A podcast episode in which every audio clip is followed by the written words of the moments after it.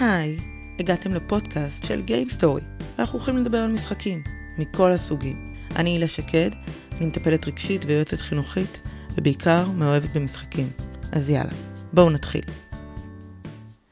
היי, היום אנחנו עם אמרי הלפרט, והוא בעלי המותג שוגר דייס, והוא עוד מעט יספר לנו איך הוא בכלל הגיע לזה שהוא אה, מפיק משחקים כעבודת הלילה שלו, כמו כל האנשים שכבר שמעתם שזה אף פעם לא המיין ג'וב. אז יאללה, אמרי, השרביט שלך. מה נשמע?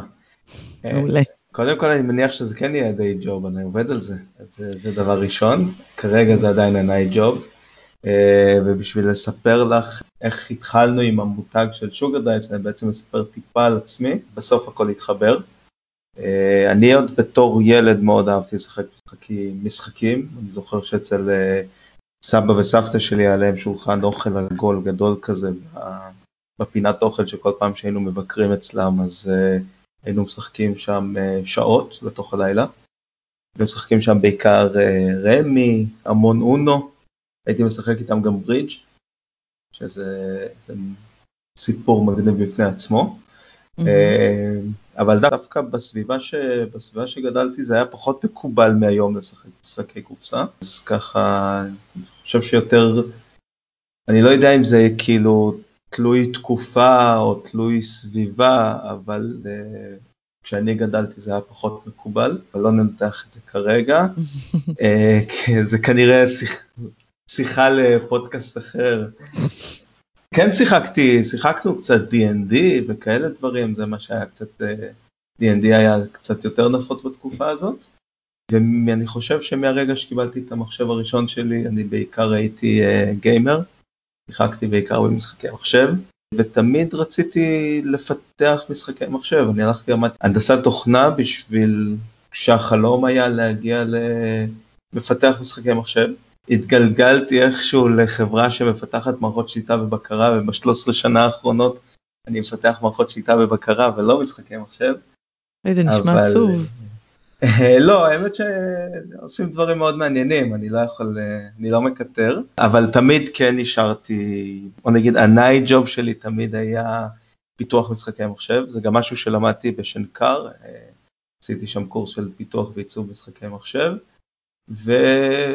כל הזמן היו יוזמות כאלה ואחרות למשחקים ואפליקציות ומובייל וכולי. דברים מעניינים, אבל אה, א', זה לא השיחה לעכשיו, וב', זה גם לא יתרומם יותר מדי. זה נשמע שכאילו זה היה מסביבך, אבל משהו לא תפס עדיין. מה, מה עשה את השינוי? נכון, אז אה, זהו, אז אני אקפוץ קצת קדימה, כששבוע לפני שהבן שלי חגג יום הולדת 4, הוא אובחן עם אה, סכרת נעורים. ולפני זה התאשפזנו כרגיל, היינו, היינו איזה עשרה ימים בבית חולים.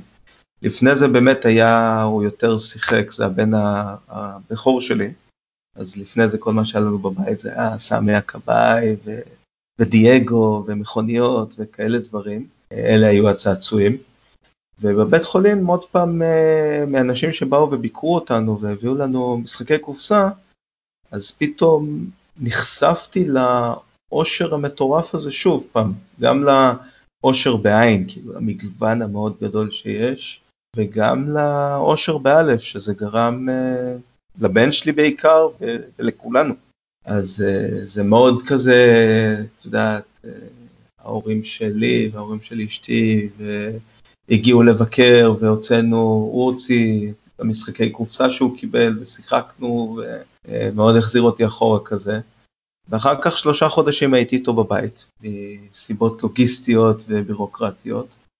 ובאמת אה, אחרי שהוא יצר, אה, בדיוק חגגנו אותו יום הולדת ארבע, אז כבר לא קנינו יותר אה, סמי הכבאי ומכוניות, קנינו רק משחקי קופסה, פיצצנו אותו במשחקי קופסה, ושלושה חודשים ישבנו בבית ושיחקנו. וואו, הקטע היפה הוא ש, שילדים, ברגע ששמים להם משחק והולכים, גם אם לא מסבירים להם בכלל את החוקים, הם מהר מאוד ימצאו חוקים משל עצמם במשחק הזה. אז uh, מהר מאוד כבר התחלנו להמציא תוך כדי משחקים או וריאציות למשחקים בעצמנו. ו... ועכשיו כשאת לוקחת את הכל ביחד, גם את האהבה שלי למשחקים וגם את ההנאה שלו ואת מה שראיתי שזה נותן לו, או מה שראיתי שמשחקי קופסה נותנים דווקא מהעיניים של הורה פתאום, וגם את העובדה ששלושה חודשים הייתי בבית, וגם את העובדה שרציתי להפוך את הלימון, את הלימון הזה שקיבלנו mm. ללימונדה, אה, לימונדה בלי סוכר, אבל כן היה לי את הרצון הזה להפוך את זה כבר למשהו חיובי, אז uh, התחיל פרויקט משותף כזה בשלושה חודשים שהייתי בבית, התחיל פרויקט משותף עם הבן שלי של בוא ניקח ונעשה משחק קופסה.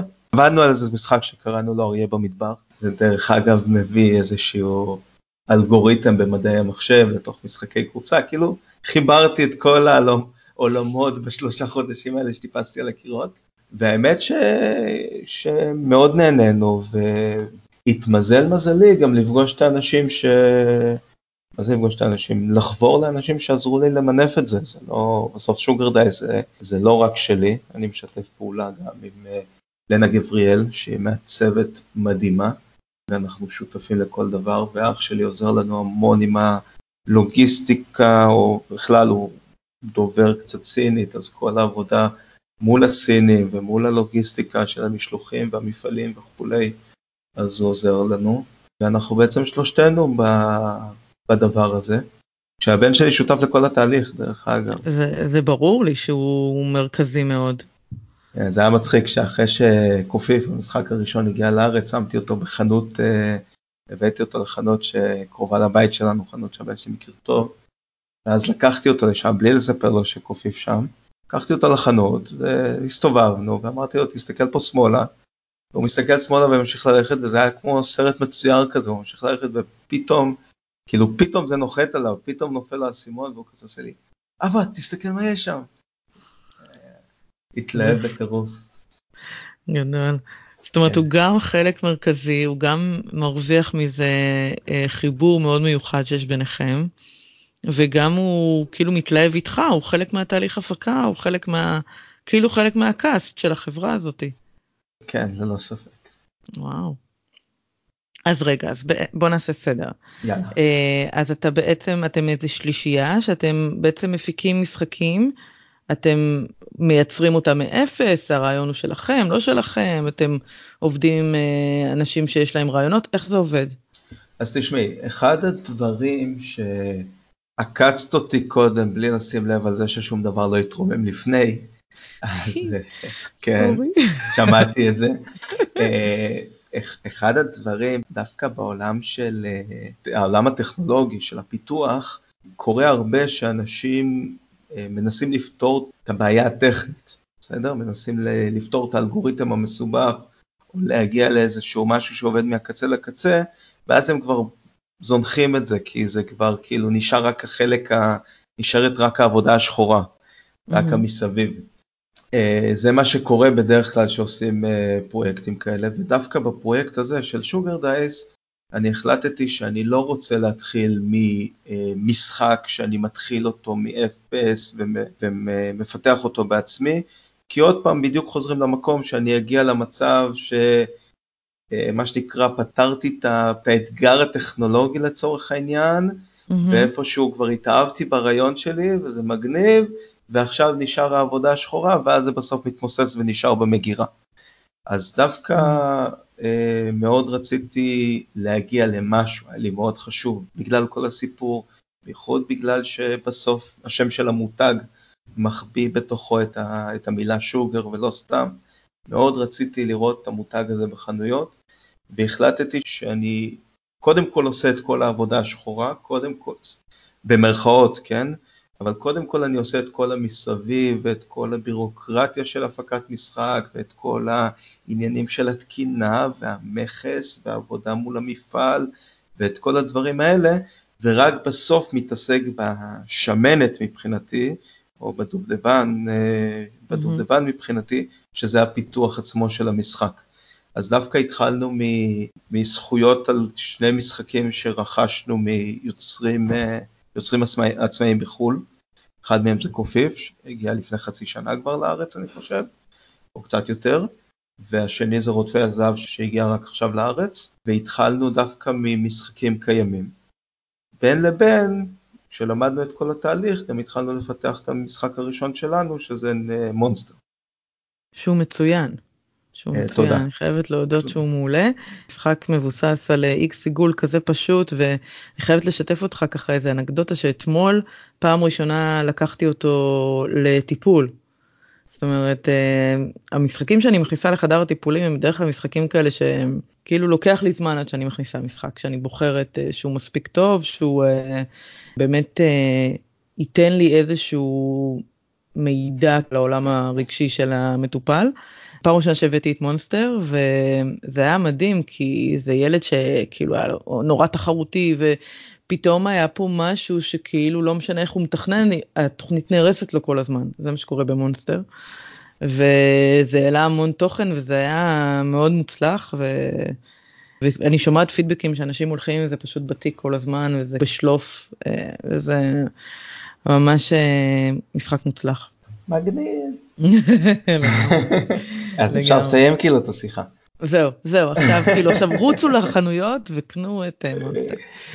זה סתם. כן מונסטר טוב עוד ניגע בו אני מניח אבל מבוסס על איקס עיגול אבל בעצם ניסיתי ניסינו להשאיר כאילו להידמות הכי למקור בסדר? שזה יהיה כמה שיותר איקס עיגול המקורי שכולנו מכירים ששיחקנו בבית ספר כשהשתעממנו בשיעורים. אבל בעצם עם הטוויסט הקטן שמצריך חשיבה של שני צעדים קדימה, מונע, ש... מונע את התיקו המעצבן. Mm-hmm.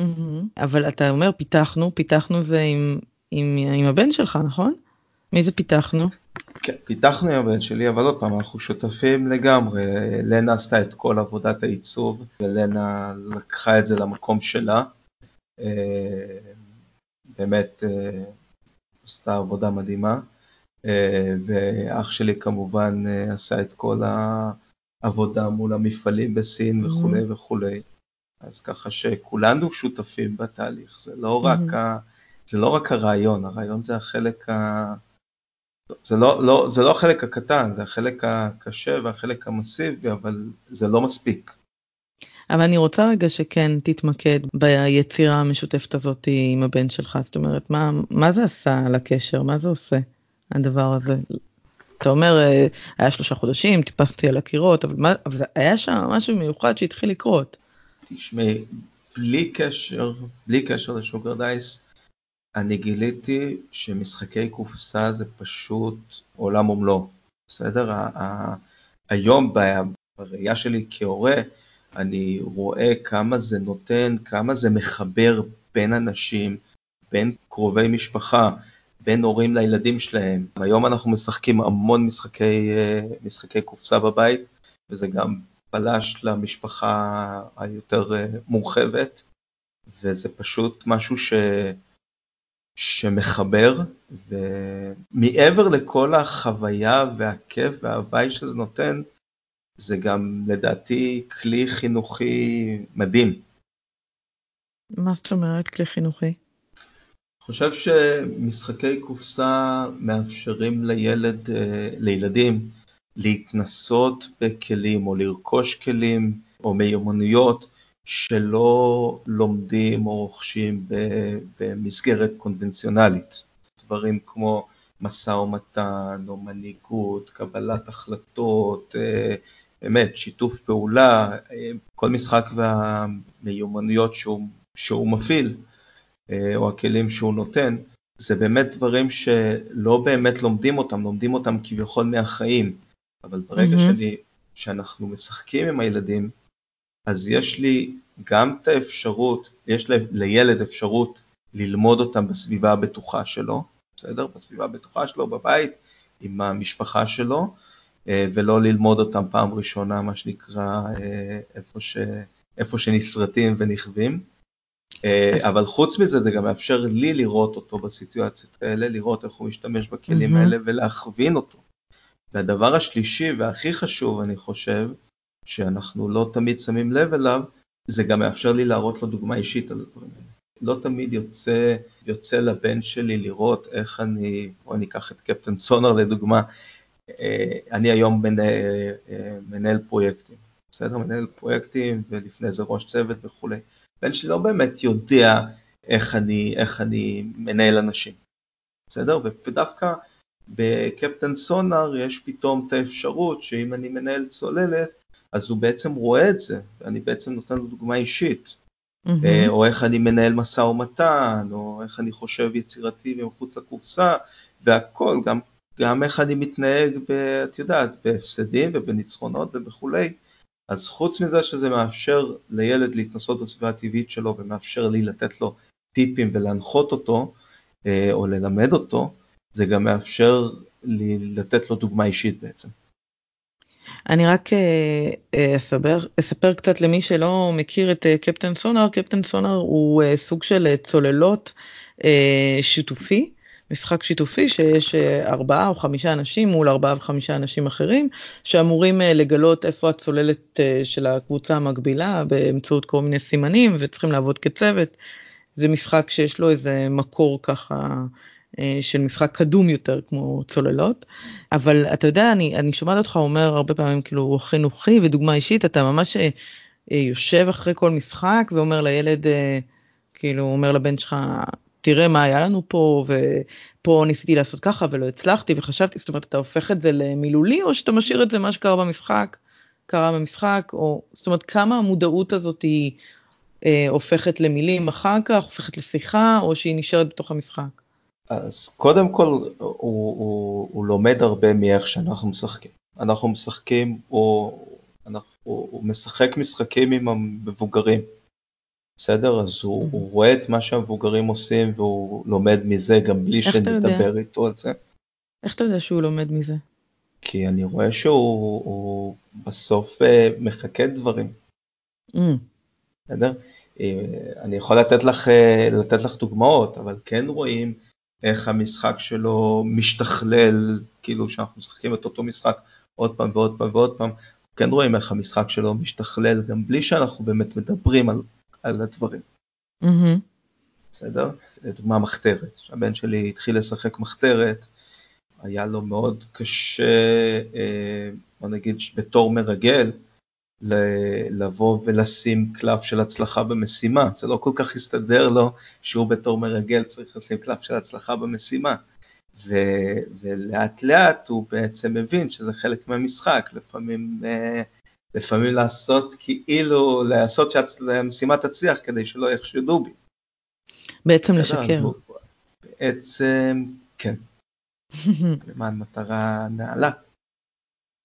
כן, למען ניצוח, לנצח את המשחק. ממש, כן. מפילים ממשלה שהיא בעייתית. סתם אני צוחק. לא, אני חושבת גם על קפטן סונאר וגם על uh, המחתרת, זה משחקים שמיועדים לגילאים מאוד גדולים, זאת אומרת לבני 10 פלוס, 12 פלוס, אני לא זוכרת בדיוק. הילד שלך, אני זוכרת שהוא לא שם. לא, ממש לא. לא.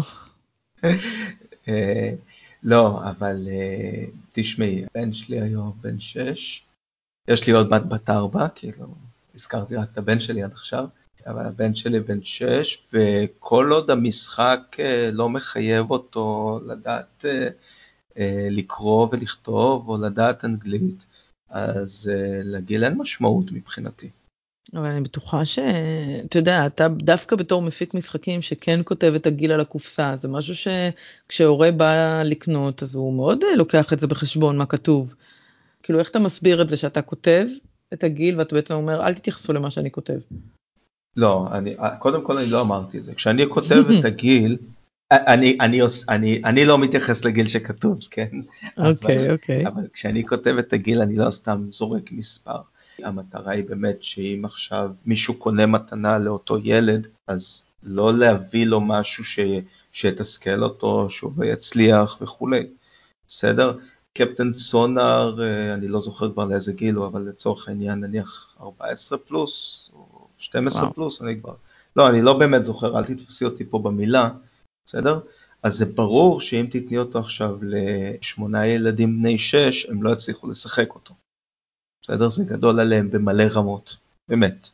כן. אבל אה, כשאנחנו עכשיו משחקים אה, שמונה אנשים וכולם בני 40 אה, והבן שלי, אז הוא משתלם, הוא יכול לשחק.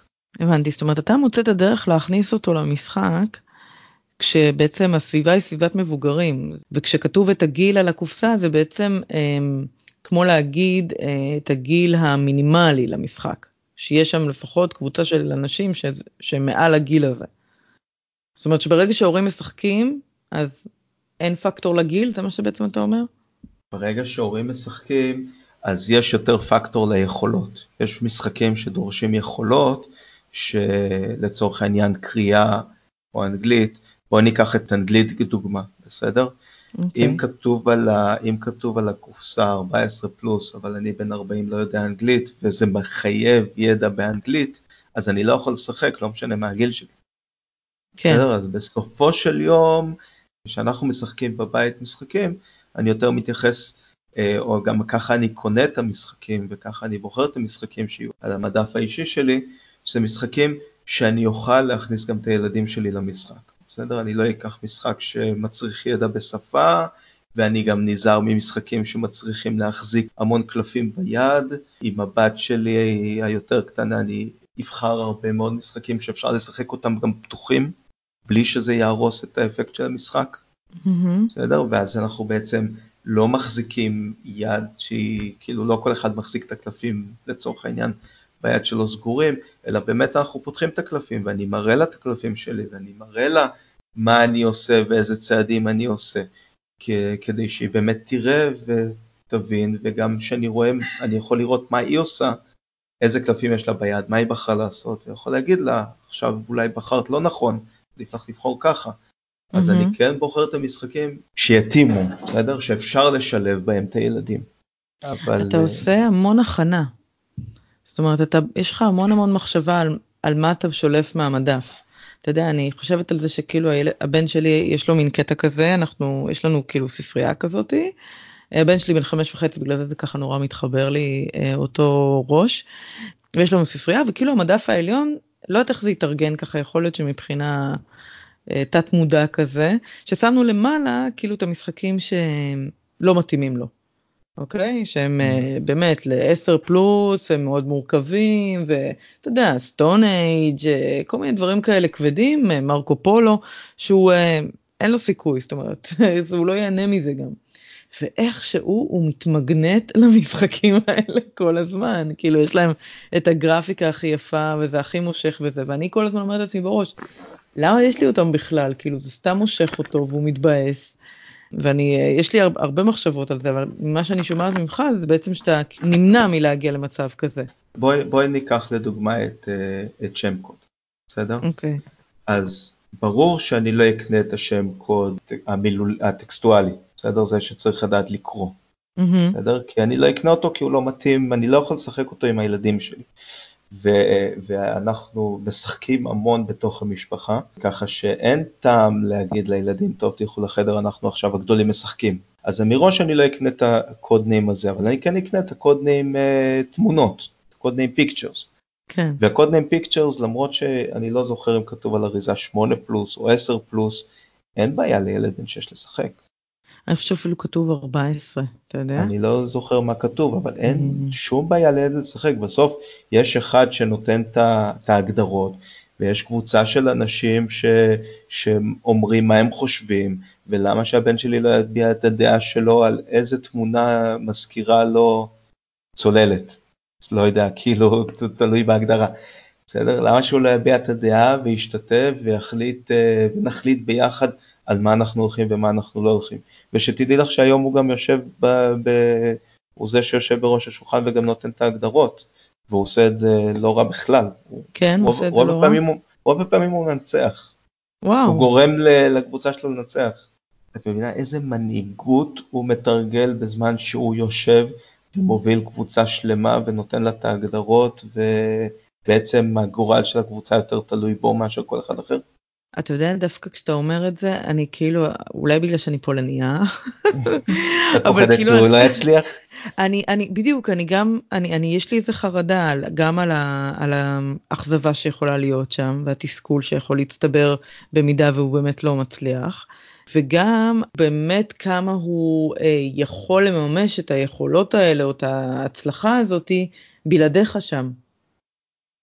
כאילו עם חברים בכיתה, אתה יודע, כזה. אז עוד פעם, כשבאים אליו חברים ומשחקים לבד, הם לא משחקים קודם. זה ברור שקבוצה של, של מה שנקרא ילדים בני 6 לא ישחקו לבד קודם. אני מבין למה על הקופסה לא רשום 6 פלוס. Mm-hmm. בסדר?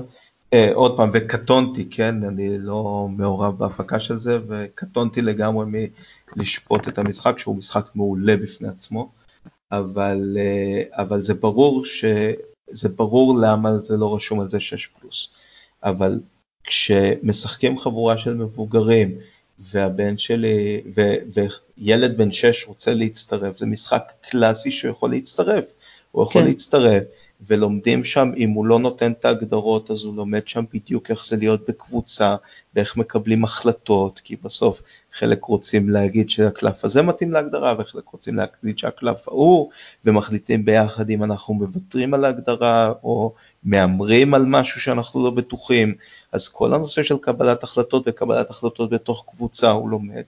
וברגע שהוא מרגיש מספיק בטוח כדי ללכת ולתת את ההגדרות בעצמו, הוא לומד מנהיגות אה, מתרגל מנהיגות ברמה מטורפת, ודרך אגב, בניגוד לחיים האמיתיים, ששם אני יותר חרד לזה שהוא ייכשל, פה אין לי בעיה עם זה שהוא לא יצליח. אין לי בעיה, כי שנייה לפני זה גם אני לא הצלחתי. Mm-hmm. זה בדיוק ה, גם הסביבה הבטוחה שדיברתי עליה וגם הדוגמה האישית שדיברתי עליה. הילד שדירה לפ... שנייה לפני שאני בתור זה שנותן את ההגדרות, לא הצלחנו, לא הצלחנו להגיע לניצחון. אז אחרי זה הוא עולה, וזה בסדר. בסדר? Mm-hmm. עכשיו, דווקא בעולם האמיתי, כש... כש...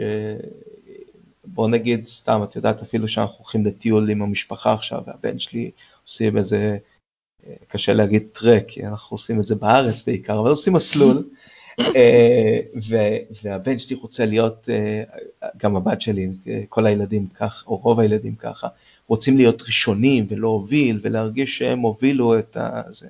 אז הם באמת מתרגלים את המנהיגות, אבל שם אני לא אתן לו להיכשל. בעיקר כי אנחנו נלך הרבה יותר קילומטרים ממה שתכננו. אם אני אראה שהם נכון. בחרו פנייה לא נכונה, אני לא אתן להם להיכשל. ודווקא נכון. במשחקים, במשחקי קופסה, זה בסדר להיכשל, וזה, וזה, וזה גם חשוב שמתרגלים מנהיגות, להראות גם את הצד השני. זה לא, החיים הם לא, כאילו, את יודעת, להראות, לראות את הצד של אני מתרגל עכשיו מנהיגות, אבל וואלה, גם גרמתי לזה שהקבוצה הפסידה בגללי אולי. זה חשוב. כן. תגיד רגע, אמרת המחתרת, ואני חייבת, אה, כי אני נורא סולדת ממשחקים שיש בהם אה, שקרים. זה נורא מכעיס אותי, כאילו, באמת, אני צריכה אולי לחקור את זה עם עצמי. מעצבן אותי שמישהו משקר לי, שמישהו רימה אותי. ופה, כאילו, אם אתה לא משתמש במיומנות הזאתי, אתה תפסיד. זה משחק שהוא מבוסס על זה. אתה לא חושב שללמד ילד אה, לשקר בגיל 6 זה קצת לא מותאם? אני חושב שמבחינת אה, התפתחות תקינה של ילד הם לומדים לשקר בגיל מוקדם יותר. כן, אתה חושב? אני, יש כאילו, יש מספר כזה, זה, זה חלק מהתפתחות תקינה של שש. ילד, ללמוד לשקר. ב, בוודאי. Okay. אוקיי. אבל זה לא, זה לא עניין של ללמוד לשקר. במחתרת יש המון דברים מאוד יפים, כמו קודם כל עבודה בצוות, ולדעת, לדעת לקרוא שפת גוף, בסדר? Mm-hmm. ולדעת גם לבוא ו, ולחקור ולשאול, ולא לקחת את כל מה שאומרים לך כ... כמובן מאליו. Mm-hmm, אפילו mm-hmm. אם אבא שלך אומר לך שהוא מחתרת והוא איתך, אז לחשוב עוד פעם ולא לקחת הכל כמובן מאליו. ולומדים עוד המון דברים חוץ מהשקר עצמו. גם לומדים את ה... את יודעת כמה, אם ניקח מחתרת לדוגמה, הבן שלי היום כאילו תותח במשחק הזה, באמת תותח, הוא נהיה מפלצת. אבל, אבל בהתחלה זה לא, לא עבד לו כל כך, זה לא משהו שהוא באמת נכנס אליו בלי בעיה ובקלות. ובהתחלה גם כשהיינו עולים עליו, אז הוא היה גם חושף את כל שאר המרגלים. כי יש קטע, אני חושב לילדים בכלל, אבל לבן שלי בפרט, שכשהוא התחיל בתור מרגל, אז הוא תמיד הוציא את, ה, את, את אלה שבקבוצה איתו למשימה. זה קטע כזה של אה, אנחנו ביחד באותה קבוצה, אז כולנו יוצאים. אה, ובאמת הוא למד תוך כדי הזמן שהוא לא צריך, מספיק שהוא מוציא רק את עצמו, הוא רק מרגל אחר למשימה, הוא לא חייב שכל המרגלים יצאו. הוא גם מבין שלפעמים גם אם הוא נחשף, הוא עדיין יכול לשמור על ה... לעזור לאחרים אה, להישאר אה, חסויים. ויש בזה המון דברים חוץ מלשקר. כן, זה אסטרטגיה, אתה בעצם אומר. יש פה המון עניין של אסטרטגיה ושל שפת גוף ושל, ושל התנהגות, כאילו, את יודעת, לא להראות התלהבות, הרי נכון שאת הולכת, לא יודע מה, לראות דירה, אז את אומרת, אני לא אראה יותר מדי התלהבות כדי שאני אצליח להוריד את המחיר, נכון? Mm-hmm. וזה בדיוק אותו דבר, הרי במשחק הראשון ששיחקתי עם... עם הבן שלי מחתרת, אז דבר ראשון שהוא היה מרגל, הוא כל הזמן רצה לצאת לכל המשימות, הוא הראה המון התלהבות, מבינה? וזה דבר ראשון ששורף אותו, אז היכולת לבוא ו... ו... ולשלוט ברגשות, ולהתאפק, ולשלוט בשפת גוף שלו, אה, זה דברים שהם חשובים בכל מקרה לחיים, זה, זה כלים שמשתמשים בהם אחר כך. Mm-hmm. אתה יודע, אני חושבת ככה על מה שאתה אומר, ו... ואחרי השיחה גם עם, אה, עם השיחות האחרונות שהיו לי, גם עם אורן וגם עם רונית, ואני חושבת על התהליך של פיתוח משחק, הוא תהליך אה, מאוד מגדל כזה, אתה מאוד מגדל את המשחק, ואתה חושב על השחקן, ואתה חושב על האווירה שאתה יוצר במשחק, על הפאן, על המתח, על האינטריגות, על המיומנויות שזה מפעיל. יש משהו מאוד אה, הורי בלפתח משחק. אה, ואני מאוד שומעת כאלה, כל מיני קווים כאלה של, אה, של חינוך, של אה, מנהיגות, של מיומנויות, של כאילו כך, כמו שתי וערב, כאילו של, של כל הדברים האלה, ואני אומרת, כאילו, כמה אתה צריך להיות כאילו הורה טוב למשחק, כדי שבאמת הוא יהיה טוב, שהוא יהיה משחק טוב. כמו שאתה בעצם רוצה להיות הורה טוב לבן שלך, אז אתה כאילו אתה יודע יש פה יש פה דברים מקבילים אני עוד לא פיתחתי את זה עד הסוף ככה בראש אבל זה ככה מרגיש לי דומה. אז קודם כל אני אנצל את ההזדמנות הזאת עוד פעם להגיד שיש לי גם בת כי אני מתחיל להרגיש לא בנוח בשיחה הזאת. קצת מזניח אותה אבל אה, אני לא יודע אם כל מה שאמרת אה, נכון לגבי כולם. אני באמת חשוב לי, אני מאוד רוצה שהמשחקים שלי יהיו משחקים ש... אה, משפחות. מאוד mm-hmm. מאוד חשוב לי ואני כן רואה בעיני רוחי, אם ניקח את מונסטר, תמיד אני יושב ורואה את האבא שמשחק עם הילד שלו. אה, מונסטר לדוגמה, אם אני ארחיב, זה משהו שכבר כתבתי אותו פעם באיזשהו פוסט, הלוח הוא לא סימטרי. הלוח הוא לא סימטרי בכוונה וגם האריחים הם לא סימטריים בכוונה, כאילו יש להם מבט, יש להם אוריינטציה בכוונה. אנחנו מאוד ניסינו לקחת את זה, מה שנקרא, לבסיס של איקס עיגול, וששני תלמידים יושבים בשיעור ומשחקים על השולחן כשהמורה לא מסתכלת, ומאוד רצינו לקחת ולעודד את זה שכשישחקו מונסטר ישבו אחד ליד השני, ולא אחד מול השני. Mm-hmm. בסדר? אני בכלל חושב ש... שאם המשחק לא מכריח את זה, כמו בשח לדוגמה, אז אני תמיד מעדיף לשבת ליד הילדים שלי כשאני משחק ולא מולם. Mm-hmm. בסדר? לדוגמה, אם אני משחק קרקסון, אני יושב לידם, כי, כי אני בעצם משחק איתם ולא נגדם. כמו שאני רואה איתם טלוויזיה, אני יושב לידם, וכמו שאני בונה איתם פאזלים, אני יושב לידם, וכמו שאני מכין איתם שיעורים, או יכין איתם שיעורים כשאני mm-hmm. בגיל הזה, אז אני אשב לידם. Mm-hmm. בסדר? העניין הזה של אני יושב לידו ואנחנו משחקים עדיין במשחק אסטרטגי, עדיין במשחק של אחד נגד השני, אנחנו כאילו באותו סירה רואים את, ה, רואים את הלוח מאותה זווית הסתכלות, ואין את השולחן שמפריד בינינו, שחוצץ בינינו, יש מה שנקרא אנחנו במרחק נגיעה, זה משהו שמאוד רציתי, או מאוד שמנו עליו דגש אה, עיצובי כש, כשפיתחנו את מונסטר. אתה יודע, אני חושבת על הורים שיכולים לשמוע את הפרק הזה ולהגיד, אוקיי, כאילו לא גילו לנו את אמריקה, אני יודע שמשחקים הם טובים, חינוכיים, מחברים, חכמים, אנשים השקיעו בהם הרבה, יופי. איפה אני מוצא זמן בכלל, כאילו, לשבת עם הילדים שלי לשחק, כאילו, ההורים היום יש להם, כל כך קצת זמן עם הילדים שלהם ו, ואני שומעת אותך כל כך חושב על ההורות וכל כך ככה מכוון להשתמש במשחק כדי לתת את הערכים שחשובים לך בתוך ההורות. איפה אתה מוצא זמן אתה הרי זה הנייט ג'וב שלך. הנייט ג'וב שלי זה לפתח משחקים לא לשחק. לשחק זה כבר אני לא יודע מתי זה אבל אבל קודם כל זה לא ש...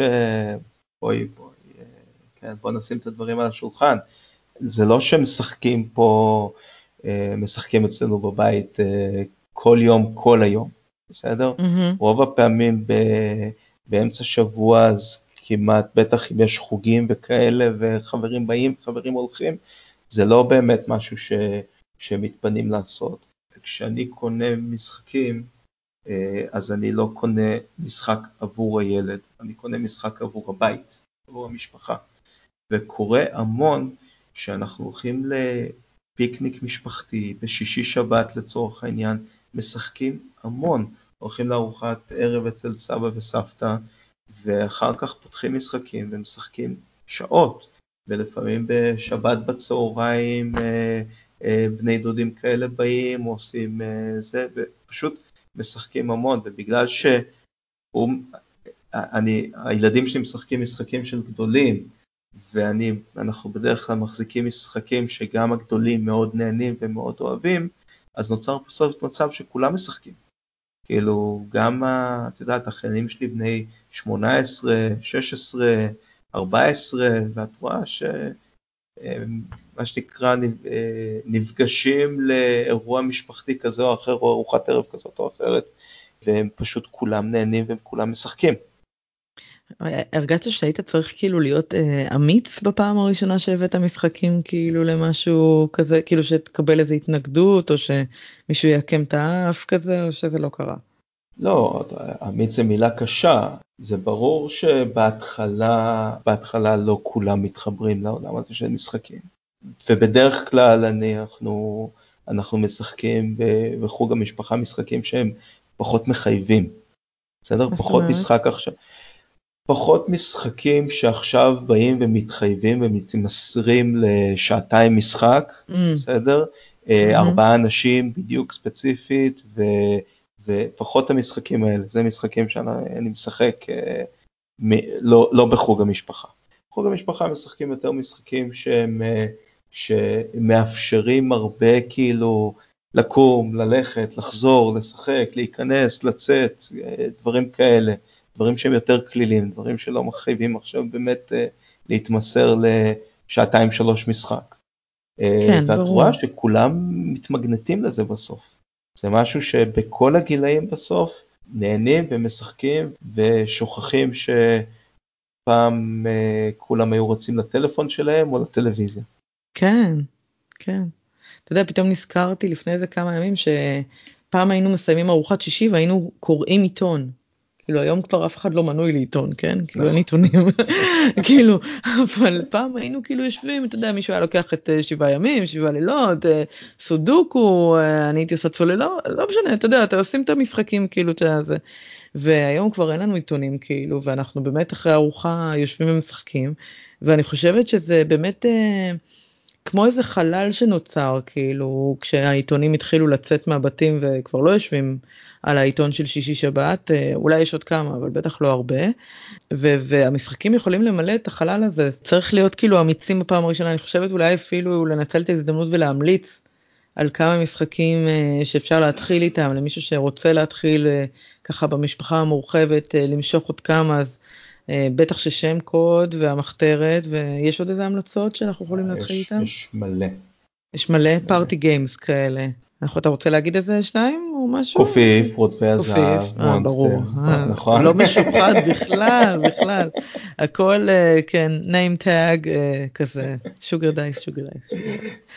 אוקיי, בסדר, מעולה. לא, האמת שבאמת יש המון, ודווקא יש היום המון קבוצות בפייסבוק שכן נותנים המלצות אני נכנסתי לקהילה הזאת חזק מאוד בשנתיים וחצי האחרונות, או קצת mm-hmm. יותר, אבל גיליתי שבקהילה הזאת יש אנשים מדהימים שרק ממש אוהבים להמליץ ולעזור ולשתף ולדבר וכאילו אין בעיה, מי שרוצה אה, לקבל המלצות זה מאוד פשוט היום, נראה לי. אני מסכימה איתך מאוד. אני רוצה שניגע בעוד משהו אחד לפני שאנחנו uh, ככה לקראת הסוף, כי uh, אני קצת התחלתי להגיד כמה שאתה הורי בנשמה שלך, ואני יודעת שאתה עושה הרבה uh, ליווי לכל מיני יוצרים ישראלים שרוצים להפיק משחקים וככה צריכים את המנטורינג הזה בהתחלה וקצת קשה להם לצאת לדרך והם צריכים איזה תערובת של קוקטייל אומץ עם אה, אה, הומור ותמיכה שאתה יודע לתת אז אה, בוא תגיד על זה כמה מילים. אז קודם כל אחד הסיבות שרודפי הזהב שהתחיל ביחד עם קופיף יצא כמעט שנה אחריו זה בגלל שאחרי שכבר הפקנו את קופי והיה אף טיפוס והתכוננו להדפיס את האלף עותקים, אנחנו עצרנו את הכל והכנסנו את כל ההפקת לקחים אה, מקופיף לרודפי הזהב. בעצם עשינו את רודפי הזהב פעמיים, בסדר? בשביל okay. אוקיי. להכניס את כל הפקת לקח, הלקחים שהיה לנו מקופיף, אה, מהכל, כן? מאיך זה נראה בחנות ומהגודל שלו ומהכל בעצם. אה, ואחד הדברים שבעצם אנחנו בשוגר דייס מאוד מאוד אה, אוהבים ומתרכזים בתהליך יצירה, בסדר? בתהליך של ההפקה, פחות מדבר אלינו ספציפית אה, לקחת משחק, משחק מוכח וקיים ונקרא לייבא אותו, להפיץ אותו בארץ, ואנחנו באמת מחפשים גם את המשחקים המקוריים וגם את המשחקים של של יוצרים אה, עצמאיים, שאנחנו באמת אה, עוזרים להם אה, להפיק את המשחק ולהגשים את החלום. כשאנחנו מכניסים פנימה גם את הידע, את היכולות שיש לנו בייצור ובהפקה ובקשרים עם מפעלים בסין וכולי, וגם את הידע שרכשנו ממשחקים שכבר אנחנו מפיצים. Mm-hmm. אז אנחנו אני... עושים את זה הרבה גם עם יוצרים ישראלים. אני רוצה אה, להמליץ ככה כצופה מהצד שראיתי איזה חממה אתה נותן אה, ליוצרים ישראלים שככה מלאים בפחדים ובחוסר ביטחון אה, לגבי היצירה והאומנות שיש להם בתוך המשחק ואתה ככה מאוד מלווה ומאוד משרה ביטחון ונותן להם להאמין בעצמם ואתה עושה את זה תמיד עם הרבה הומור והרבה הורות טובה כזאת. אז אני באמת מזמינה יוצרים שבתחילת דרכם שחוששים לבוא ולהתייעץ איתך כי ככה יש לך המון מה לתת. האמת שאני רוצה להגיד שאחד התהליכים הקשים במשחקי קופסה ובעצם אחד השלבים הקשים זה דווקא השלב של, ה, של ההפצה אחר כך. ואנחנו התאגדנו ביחד אה, קבוצה של קבוצה שהולכת וגדלה של אה, יוצרים ישראלים שהפיקו כבר משחק, זה כבר בשלב השני, אחרי שהפיקו משחק אחד או כמה משחקים, ואנחנו באמת עושים המון פעילויות ביחד כדי, מה שנקרא, להתאגד ולמנף אחד את השני. אז ככה שגם במקום הזה אני חושב שיש לי ולכל שאר היוצרים הישראלים מה לתרום, ככה שגם אם למישהו יש איזשהו משחק שהוא כבר הפיק אותו בצורה עצמאית וכן רוצה אה, לחדור איתו יותר לשוק ולעשות איתו פעילויות ולהגיע איתו לצהרונים ולקייטנות ולערבי משחקים של אה, הורים וילדים, אז גם מוזמן, אה, מוזמן לדבר איתי. מעולה. בסדר, אז המון המון תודה על ה... שבכל זאת עשינו את זה בשעת לילה מאוחרת זאת, כיאה לנייט ג'וב שכזה. אני אני באמת uh, תמיד מעניין אותי לשמוע אותך ואתה ככה תמיד uh, משרה כזה רוח כזה של אדם שחכם שכדאי ללמוד ממנו ואני אני באמת מאוד נהנית מהשיחה איתך. היה שווה לענות לך באמצע הלילה. אמצע הלילה מי ישמע באיזה שעה אנחנו מדברים. לא. אמ, בסדר יופי אז אה, אז המון המון המון תודה באתר יהיה כמובן קישור לשוגר דייס וכל משחק שאתם רוצים לשמוע עליו יותר אז אה, אנחנו נשאיר שם אה, מידע. ומי ששמע את הפרק ובא לו גם להתראיין ושנקליט ושנדבר ושהוא רוצה ככה להוסיף למקום אחר וזה מדגדג לו, אז בשמחה אתם מוזמנים לפנות ואנחנו נקליט פרק ביחד. אמרי יכול להגיד לכם שזה מלחיץ בהתחלה ונראה לי שישתחרר לך, נכון? בסוף היה לך בסדר. אפילו נהניתי בסוף. אפילו, מעולה. טוב, אז שיהיה לילה טוב, המון המון תודה, וביי למי ששמע.